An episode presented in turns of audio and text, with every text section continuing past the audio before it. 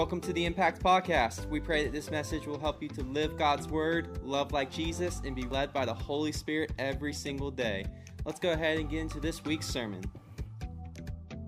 Tonight, I'm going to be in John chapter nine, verses seventeen through thirty-four. John chapter nine, verses seventeen through thirty-four. And we begin this story, just a little background. Jesus just healed a blind man with clay, told him to go to the pool, wash off. This man's been healed, and now he stands in front of the Pharisees, and this is where the scripture that we're reading for picks up. And verse seventeen starts by saying, "The Pharisees said to the blind man again, 'What do you say about him, because he opened your eyes?' The man said, 'He is a prophet.' But the Jews did not believe concerning him that he had been blind and received his sight until they called the parents of him who had received his sight. And they asked them, his parents, saying, 'Is this your son, who you say was born blind? How then does he now see?' His parents answered them and said, 'We know that this is our son and that he was born blind. But by what means he now sees, we do not know. Or who opened his eyes, we do not know. He is of age, ask him. He will speak for himself.'" In other words, say, your parents can't witness for you. Your parents can't testify for you. They can't answer for you. And then it says, his parents said these things because they feared the Jews, for the Jews had agreed that already that if anyone confessed that he was the Christ, he would be put out of the synagogue. Therefore, his parents said, "He is of the age, ask him." So they called again, they, they again called the man who was blind and said to him, "Give God the glory. We know that this man who is Jesus is a sinner." He answered and said, "Whether he is a sinner or not, I do not know. One thing I do know, I was blind and now I see." Then they said to him again, "What did he do to you? How did he open your eyes?" And he answered them, "I told you already, and you did not listen. And why do you want to hear it again? Do you also want to become one of his disciples?" And the Pharisees reviled him and said, "You are Jesus' disciple. We're Moses' disciple. We know that God spoke to Moses. As for this fellow, we don't know where he is from." The man answered and said to him, "Why is this a marvel? Why? This is a marvelous thing, that you do not know where he is from, yet he has opened my eyes. Now we know that God does not hear sinners, but if anyone is a worshiper of God and does his will, he hears him. Since the world began and has been unheard of, that anyone opened the eyes of the one who was born blind. If this man were not of from God, he could do nothing." Verse thirty-four says, "They answered and said to him, 'You were completely born in sins and are teaching us.' And they cast him out." Just for a few moments tonight, I'm going to be preaching on called to the witness stand. Called to the witness stand. Let's go before the Lord in prayer. Dear Heavenly Father, I pray that you would give me grace to preach, that you would anoint these lips of clay that they may speak your word. I come with no expectation other than the fact that you will do what you will to do in this service tonight. God, break chains, empower us. Let your spirit move in this place tonight. I will not take any glory for what you're going to do tonight, Lord. It's simply by your spirit that I'm up here. I pray that the word would go forth and not return void, and that it would accomplish all that you've set it out to be. And in your name we pray, amen and amen and amen. For a few moments tonight, I'm going to be preaching on the subject, called to the witness stand.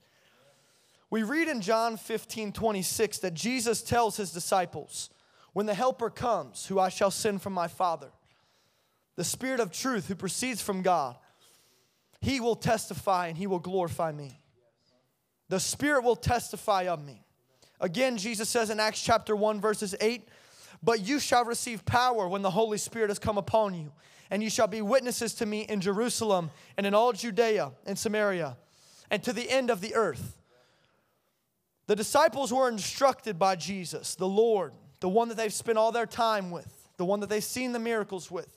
They've now been prepared and instructed on what exactly they should expect when the Holy Spirit indwells a human vessel. "You shall receive power. You shall be witnesses to me in all the ends of the earth. You shall be clothed with this power from on high."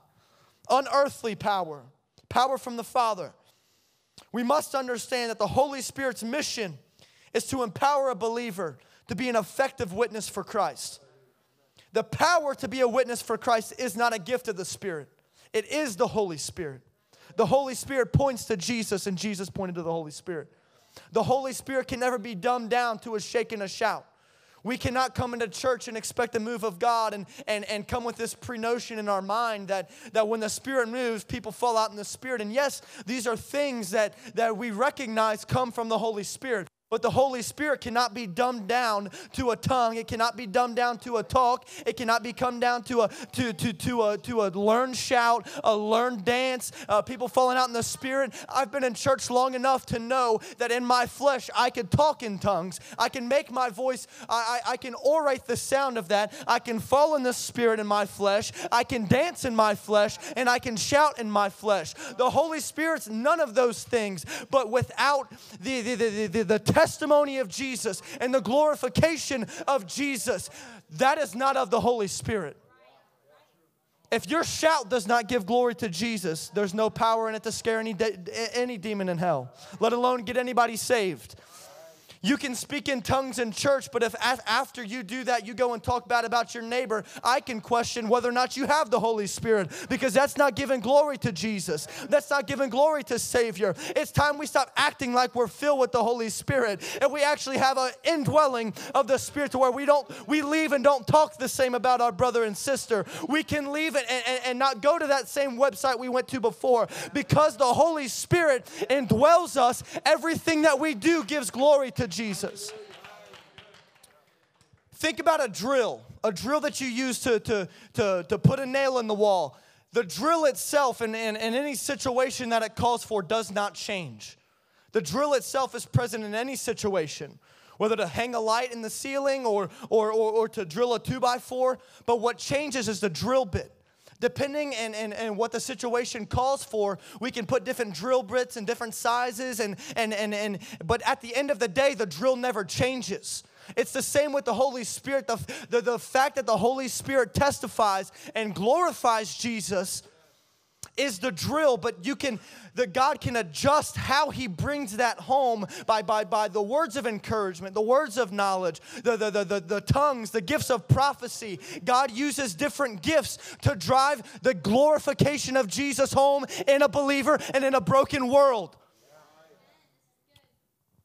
It's not the fact that you can shout on a Sunday that'll tell the world who Jesus is. It's the fact that that, shout, that that shake and a shout testifies that I was once blind, but now I see. I was once broken, and now I'm healed. That is what the Holy Spirit will take of you and show the world.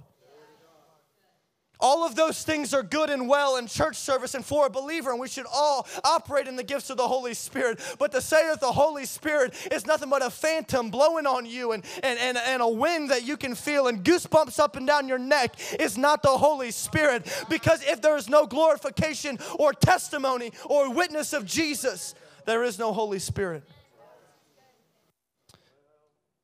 The Holy Spirit is not an it. it the Holy Spirit is a person. What do we mean by that? The Holy Spirit has a character. He has a nature. He has a personality. He likes certain things. He doesn't like certain things. And, and, and He has a dwelling place. The Holy Spirit is not a suggestion. The Holy Spirit was never meant for the Pentecostal movement. What even is a Pentecostal movement? I understand that there are different denominations, but but but but at the end of the day, the Holy Spirit has somehow been denominated. been denominationalized towards a certain group of people who, who are a little bit more consecrated than, than, than some other people and, and, and who speak in tongues and, and get drunk in the Holy Spirit and, and, and sometimes look a little crazy. Why has the Holy Spirit been stuck to a group? The Holy Spirit's for every believer. Paul said, be not drunk with wine in which is dissipation, but be ye filled with the Holy Spirit. He didn't say community, family, church, be ye filled with the Holy Spirit, or, or, or, or the Pentecostals, or the Baptists, or the Methodists, or the Presbyterians. He said, be ye filled with the Holy Spirit. We can never denominationalize the Holy Spirit. You've just put God in a box. We can't expect to see healings if the Holy Spirit's just the Holy Spirit of this church and that church, and, and but not that church. That's not how God operates. And I tell you the mission of the Holy Spirit in, in this text, to bring home the fact that the Spirit is what gives us supernatural power to be an effective witness for Jesus. It's the Holy Spirit. It's the Holy Spirit that takes a broken flesh pot like Paul, uh, like, like, like Peter, who just denied Jesus, and, and, and mold him and shape him into the one who preached on the day of Pentecost. It's the Holy Spirit that took Paul, one who killed Christians and, and blinded his eyes and all of a sudden turned him around so he could write one third of the Bible. It's the Holy Spirit. The Holy Spirit's what takes the broken vessel to glory. The world that we live in has placed Jesus on trial to trying to find out the validity of who Jesus is. The world has heard so many different versions of the man Jesus, the prophet Jesus, the revolutionary Jesus, the weirdo in the desert Jesus, the hippie Jesus. There's been even people that have spread that Jesus himself was a homosexual. There are so many misconstrued views of our Lord and our Savior Jesus Christ in this world. The world can't tell which one's the true Jesus. The blame for that doesn't lie on the White House, the education system. The, the, the blame for this doesn't rely on, on, on, on, on something somebody spread on a Netflix documentary or, or, or, or something else or a news story that said Jesus was, was this, but he wasn't. The, the blame for a misconstrued image of Jesus lies on a broken church who doesn't have enough boldness to stand before the demon powers of hell and say he was not gay. He was not just a prophet. He was not just a weirdo walking in the desert preaching something no one's ever heard of. He was born of a virgin. He was uh, hey, hey, hey. He was he, he he he was he was crucified on a cross, and on the third day he rose again unto glory, and he led captivity captive. That's the Jesus. That's the Jesus that the world needs to hear. Not a misconstrued Jesus, not a Jesus born in, the, in a different city, or not a Jesus that was born two thousand years ago, but the true Jesus. The scripture that we read is an example of a verbal witness where the one who was healed by Jesus testified that whether he's a sinner or not, I do not know. But what I do know is that I was blind and now I can see. That's a verbal testimony. But let me go two chapters down in the book of John. And to paint this picture, because I need to drive this home to you so that you understand this. Two chapters later, Jesus is, is, is, is confronted by two sisters. And these sisters informed Jesus that your friend Lazarus has died. Lazarus is dead. And, and, and Jesus says, this sickness is not unto death, but that the Son of God be glorified. In other words, Jesus is setting up this picture where, where, where there's going to be a miraculous moment and Jesus is going to get the glory. And as Jesus is walking and everybody's confronting him and telling him, Lazarus is dead, Jesus, Lazarus is dead. He finally gets to the tomb and everybody's watching him, even the Pharisees that are in this chapter and, and those who questioned Jesus and those who had doubts about who Jesus was and those who had a misconstrued image of Jesus and those who had their doubts and their and and and and and, and all these uh, misconceptions about who Jesus was and these questions and, and that, that, that were unanswered at this point. But when they saw Lazarus walk out of that grave, there were no doubts. Every whisper of who Jesus was was confirmed. Every rumor was stopped under the ground because the world saw someone come out of a grave. And what I'm trying to say is you don't have to preach a message. You don't have to sing a song. All you've got to do, Impact, is walk out of that grave that you're in for the world to see. Once you walk out of that grave of depression, anxiety, addiction, whatever it may be, when you walk out of that grave just like Lazarus, the world is going to know who Jesus is. All you've got to do is walk out that grave. All you've got to do is walk out of that bondage that you're in. And those lost friends in your circle are going to notice something happened here. No one just quits drinking alcohol. No one just quits smoking weed. No one just quits cussing. No one just quits watching porn. That's the most addictive thing in this entire world. What happened? What happened, Brendan? What happened, Brendan? What happened, Robbie? The world's looking at you and they're saying, we need to know, is it the gay Jesus? Is it the revolutionary Jesus? Is it the weirdo in the desert Jesus? Is it the cheap grace Jesus? Is it is it someone who never even was named Jesus? But when they see you come out of that bondage, Impact, when they see you come out of that sin, they're going to know who Jesus is. Hallelujah. Hallelujah. There is no greater testimony and no greater witness in a resurrected life. I'm not telling you, you got to fall over dead and be raised up to be a witness. What I'm saying is when you walk in the newness of life, when you step out of that grave and they loose your grave clothes and all of a sudden your face looks a little brighter and all of a sudden you start walking with a pip in your step and all of a sudden you start telling them about this man Jesus and they see this glory in your life that they've never seen before. No questions will be left unanswered because Jesus, Jesus is the one who did it. There is no greater testimony than a resurrected life. Not how well you can sing, Not how well you can construct a message. Not how well you can you can uh, uh, convince people to come and sit in your pew next to you on a, on, on a Wednesday or on a Sunday. The greatest witness and the greatest testimony to Jesus is you living a changed life. Is you not walking the same way you walked before. You want to be a witness impact? You get a little changed. You come out of that grave. You come out of that grave and maybe we'll see some revival. Maybe we'll see some people healed once they know who Jesus is. The devil has tried to put this generation in the grave to shut them up and confuse them and, and cause them to question, where is Jesus? He could have saved me. But what Jesus did was set it up because he knew that if Lazarus was, was just sick, that, that, that, that the Pharisees would still have the question, who is Jesus? Who is Jesus? Again, Balaam did miracles. All the, you, you, you know, the, the, the ones who, who were working for Pharaoh did the same exact thing that Moses did. But, but, but what Jesus was setting up is, I can't leave any doubts in in these people's mind that I'm the Christ. What I'm about to do is about to shake the world and confirm every word that I ever said, confirm every healing, every prophecy that was ever spoken to me from Genesis to Malachi. What I'm about to do is confirm it through a resurrected life that I am the Christ, that I'm the one you should be following, that I'm the, I'm the one that you should be a disciple of. Don't let the, the devil convince you that God has left you in that grave and that it will be your resting place. Because Jesus is on the way to your grave. You've questioned, why? Why am I stuck in this brokenness? Why am I stuck in this depression? Why am I, why am I so depressed because my father, my father isn't in the picture? And, and you seem to be stuck in this grave. And, and it seems like Jesus is nowhere to be seen. But what he's doing is setting up a testimony so that when you walk out of that grave, you're going to be on fire for him. You're, God, you're not going to have a doubt in your mind who Jesus is. That trouble only stands to be a testimony for him. You just wait because he's on the way to you. Your grave.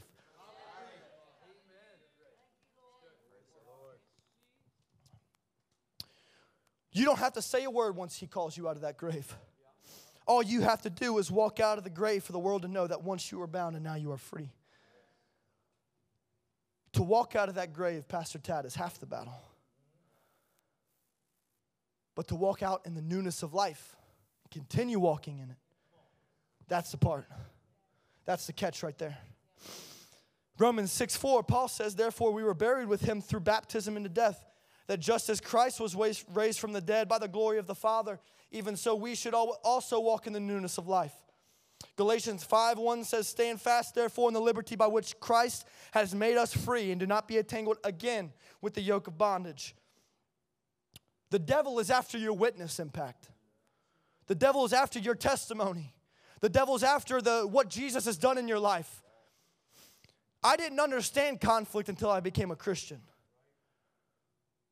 The Bible says in John chapter nine that this man experienced Jesus. His eyes were covered with clay. He was anointed to go to the water. And when he got in the water, he was healed. And what's the first thing that happened once he was healed? Once his eyes were open, the Pharisees were right there questioning him. Once your eyes are open and once you walk out of that grave, the Bible also says that the Pharisees who plotted to kill Jesus also plotted to kill Lazarus. Once you walk out of that grave, it's not all it's not all tiptoe through the tulips. It's walking in the newness of life because there's an opposition out there that wants to shut up your mouth. It, they, Lazarus would have died twice. He would have died three times if, if, if the devil had his way, because he was after the witness that Lazarus was once dead and now he's living. The devil wants to snuff out that testimony and that witness on your life because you have something. You have something. Like Pastor Tom said, the pirates of hell don't come after an empty ship. Impact, we have something. No wonder the devil's been after us. No wonder there's been a spiritual warfare going down on here, because we've got something. We've got a testimony. We've got kids on fire. We've got kids full of the Holy Spirit and not going to stand not, not going to stand down against the enemy's opposition, but who can stand boldly and continue walking it out. Walk in the newness of life. In the court of law, one of the most effective tactics of the prosecutor is to discredit the witness, because the witness stands in the place of unbiased to where he can get the jury to believe in the defendant. And if Jesus is on trial and you're on the witness stand, the prosecutor, The Bible calls him the accuser of the brethren. And before God, day and night, he's accusing you, bringing up Callie. Uh, look what Callie did. Look what Brendan did. Look what look, look what Allie did. Look what E J did. Come on, look at him. Look at look at this. Look at this failure. And the devil wants nothing but to discredit you, discredit your witness, discredit you. So so Jesus looks a little stupid on trial. So Jesus looks a little like he like he's not who he said he is on trial. Let me tell you something. God forgives, but people don't forget. Let me, let me draw this out for you real quick. God will forgive you if you mess up. But you have to forget that you're not only ministering to the Lord, you're ministering to people. And if your witness has been tainted by, by some sin in your life and your devil, and, and, and that devil brings it before, the, and, and, and you're caught in this act, it will hinder your ministry. You can't go back and say, Jesus changed me. Jesus Jesus, Jesus broke the chains of addiction on my life and, and, and, and of uh, a sexual lifestyle. And, and all of a sudden, those who the, the same people that you're witnessing to hear about you still having uh, sex before marriage. They're not going to know who Jesus is. They're going to think Jesus is somebody else than who he actually is, because you've, you've, you've, you've let the devil take your witness. Every trap that the enemy has set is saying, come on, come get it, come get it. And as soon as you take it, the devil will take that and run with it. And all of a sudden, you lose your effectiveness. All of a sudden, people don't start believing when you talk about Jesus. And you're going to say, why? Why does it? Why, why, why, can't, why can't anybody look past that? God will look past it, and he will wipe your slate clean. But don't forget about your integrity. Don't forget about your character. Don't forget about that when you're seen in the eyes of people, they have to understand who Jesus is. They have to see Jesus in your life.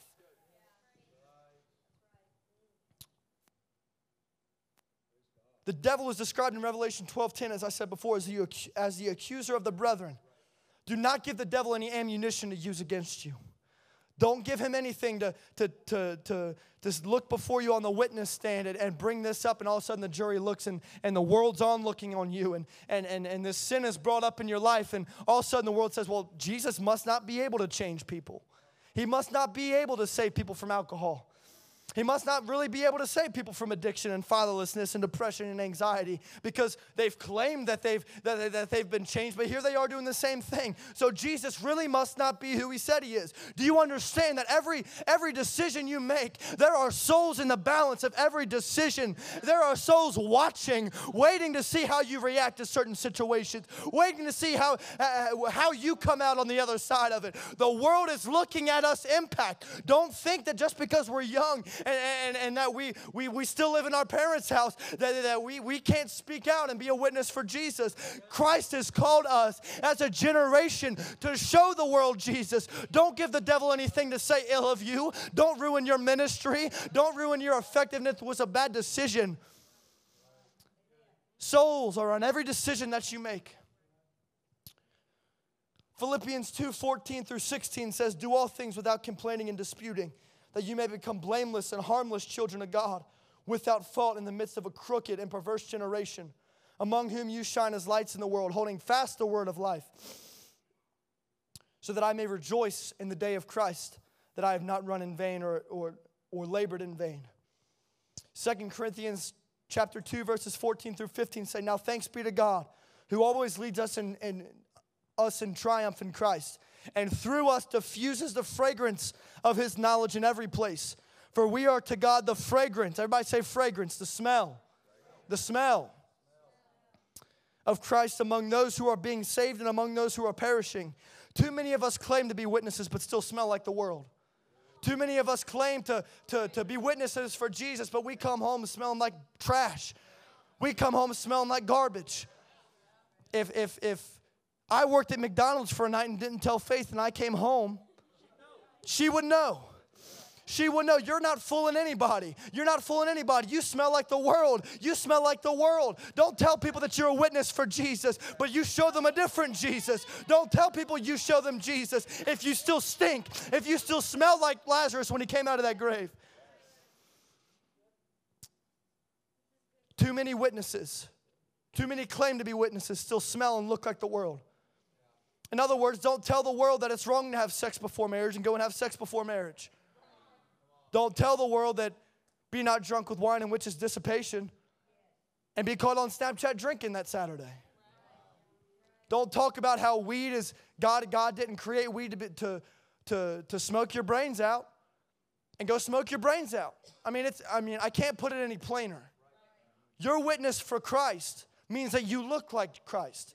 You talk like Christ. You walk like Christ. You hang around, the, you hang around uh, people that exalt Christ. It's time we stop playing. It's time we stop claiming to, to know Jesus. It's time we stop acting like we're witnesses for Jesus. It's time we stop putting on a show and go out in the world and show them just exactly who Jesus is. And nothing can do that better than a changed life. Jesus Christ is the high priest of heaven, which means he represents us before the throne of God in heaven. His representation of us before the throne of God in heaven and before the mercy seat, his representation of us in heaven calls for us to be representatives, representatives of him down here. That's why the Holy Spirit came to empower believers to be witnesses in all of Judea, in all of Judea and of all of Samaria and to the ends of the earth. So he could take a flesh pot like me, Caleb Farfsing, who was an alcoholic at the age of sixteen, addicted to marijuana, living a promiscuity lifestyle, and make him a preacher. It's nothing that I have done. It is nothing that I can ever do. I can never come up with a sermon. I can never speak. I, my, my words melt together. But the Holy Spirit can take a flesh pot, a broken individual, and make them something for Jesus. Too many people think the anointing is them and not God. Too many people think the Holy Spirit is used of them to, to get them a girlfriend or a boyfriend and to make themselves sound spiritual. Buddy, if you claim to have the Holy Spirit and everything that you do does not glorify Jesus, you don't have the Holy Spirit. I mean, it, it, it, it, we have to stop beating around the bush. The Holy Spirit indwelling a believer means that they look like Jesus. Come on. Going against the grain here. And I don't mean to shock you or cause you to fall out of your seat, but inviting someone to church is the weakest witness that you could ever give. The weakest witness. Because what you've just done is, is, is put the responsibility on Pastor Tad or Pastor Tom to fill them in on who Jesus is in one service, one Sunday or one Wednesday. Your job is to look like Jesus, be the fragrance of God in Christ to the believers among those who are being saved and among those who are perishing. Guys, we have a broken world out there. We don't need that to invite them to church just so that they, we can feel good that we have a, a, another seat filled or that our church is a little bit packed. We don't need a good singer. We don't need a, a good message. All we need is to show them Jesus. We don't need a packed out church and a charismatic pastor. We need to show them Jesus. Stop putting the responsibility upon your pastor to tell them everything about Jesus. You've encountered him. You've met him. You've read about him. You've been indwelled with him. He knows who you are. Why don't you show them? Why don't you show them Jesus? Is it something about being labeled a Christian that scares you? Is there something about bearing the name of Jesus and picking up your cross daily that we had to pass it on to our pastor? If the world knows more about your pastor than your Jesus, that's not being a witness. If the world knows what song they sang on Sunday but didn't know how many lives were transformed, you're not being a witness. To be a witness, to be a witness is to show them Jesus, not how good your girlfriend look being a worship leader. Not the person that you can't tolerate saying, oh my gosh, did you see them? If they know more, if the world knows more about your pastor than they do about Jesus, you have failed at being a witness. Point blank, period. Are we really going to stand before God on Judgment Day and say all we've done is invite them to church? What does that mean? What does that mean, to invite them to church? What, what church? What, what church is it? I mean, I don't know if it's Buddhist. I don't know if it's Islamic. I don't know what it is. You just invited them to church, but not, not once that ever came out of your mouth was what Jesus did for you, how he changed your life. I find it hard to believe you even have a changed life if you can't speak for the man that did it. Come on. Look, I understand that this isn't a message you can shout to, but if you take this message, someone else might come through those doors and shout because of it. Have you ever thought that maybe someone's deliverance before fault isn't you, and it's your lost friend and your lost loved one who's begging, begging to know if this is Jesus, if it's really Jesus, if it's really Jesus. Take this message and run with it, because it might just save someone. They have to come for something. Don't just invite them to church. The Bible says in Luke that John the Baptist is in prison. And, and all these rumors are going around about who Jesus is and what Jesus is doing. And John sends his disciples to Jesus. And they say, we got to know. What do we go tell John? Are you the one, or do we look for another? Are you the one who, who, who was prophesied and, and, and, and, and, and, and the one who's going to stomp on the devil's head and, and, and he's going to bruise your heel? Are you the one, or do we look for another? Are you the one who, who, who came to heal the brokenhearted, came to preach the gospel to the poor, open the blinded eyes and open the deaf ears, or do we look for another? Jesus took one look at him and said, you go and tell John. The blind see, the deaf ears are open, the lame walk, the poor have the gospel preached to them. Your job is to go and tell John everything that's happening here. Your job is to go and tell John that Princeton was healed when he was a baby. Your job is to go and tell John that, that, that, that people are transformed and, and addictions are falling off and families are being brought together. Your job is to go and tell John that Jesus is the one. Go and tell John, Impact. Go and tell John all that's happening in Impact. If there's something to tell someone about, you will tell it. If it's worth something to you, if you believe in the power of Jesus transforming, uh, like Tad calls it, a, a tough nut, then you'll tell them about it. Your denial of telling people about Jesus shows a lot about your faith in that Jesus. If you really believe that he was a Jesus who can tr- transform someone's life and, and, and, and heal, then you'll tell somebody about it. Which Jesus are you serving? Your lack of witness is a testament to your faith in Christ. Because if, you, if you've met Jesus, if you've known Jesus, if, if he is a, came into your life in your brokenness and the, and the darkest night of your life, you can't help but tell people. Go read the Bible. Everyone who Jesus healed, he said, don't go and tell anybody. But they couldn't help but tell about Jesus, because there's something to tell people about, because he's that good, Impact. He's that good to me. I've got to tell people. The broken heart of a sinner does not need a small group or a social club or a packed out church or, or, or a good singer or someone who can sing Maverick City and, and hit the right key. The broken heart of a sinner does not need any of those things. They might be good. They might be good for discipleship and bringing you up. But the broken heart of a sinner needs to know that Jesus is the one. You don't have to look for another. You don't have to look for someone else. I've found who you need. I've found what you want. I've found what can heal your brokenness. At the heart of every sinner is a question. Is he the one, or do we look for another? Stop looking at sinners and as, as a plague and someone to, to, to, to run away from and avoid. A sinner needs to hear Jesus. At the heart of every sinner is that question. Is he the one, or do we look for another? But Jesus stood before Pilate with no witness. Jesus stood before Pilate with no one to testify of himself. He had no one to back him up on what he said, so Jesus stood silent. Not because Jesus didn't have anything to say. Jesus wasn't silent because Jesus could have, could, could have spoken words that would have blew Pilate's mind, and Pilate would have had no idea but to let him go. But Jesus stood silent because he knew that in a couple days, a blood-bought church would rise out of the pits of hell. A blood-bought Impact would impact the world in twenty twenty-one. Jesus didn't have to witness of himself there because he knew that in a couple days, a couple days, a couple days, that supernatural Holy Spirit that was prophesied in the book of Joel would be, would, would be outpoured on the church, and he would have millions and millions of witnesses for him that would tell the world exactly who he is. Church, we've been called to the witness stand. We've been put up there on the witness stand. We've been, we, we, we've been questioned, is this the one, or do we look for another? Is this the one, or do we look for another? We have to show the world who Jesus is. Thank you for listening to the Impact Podcast. We hope that it blessed you as much as it blessed us. Be sure to follow us on Instagram at Impact Y M. We love you. We hope you have a great rest of your day.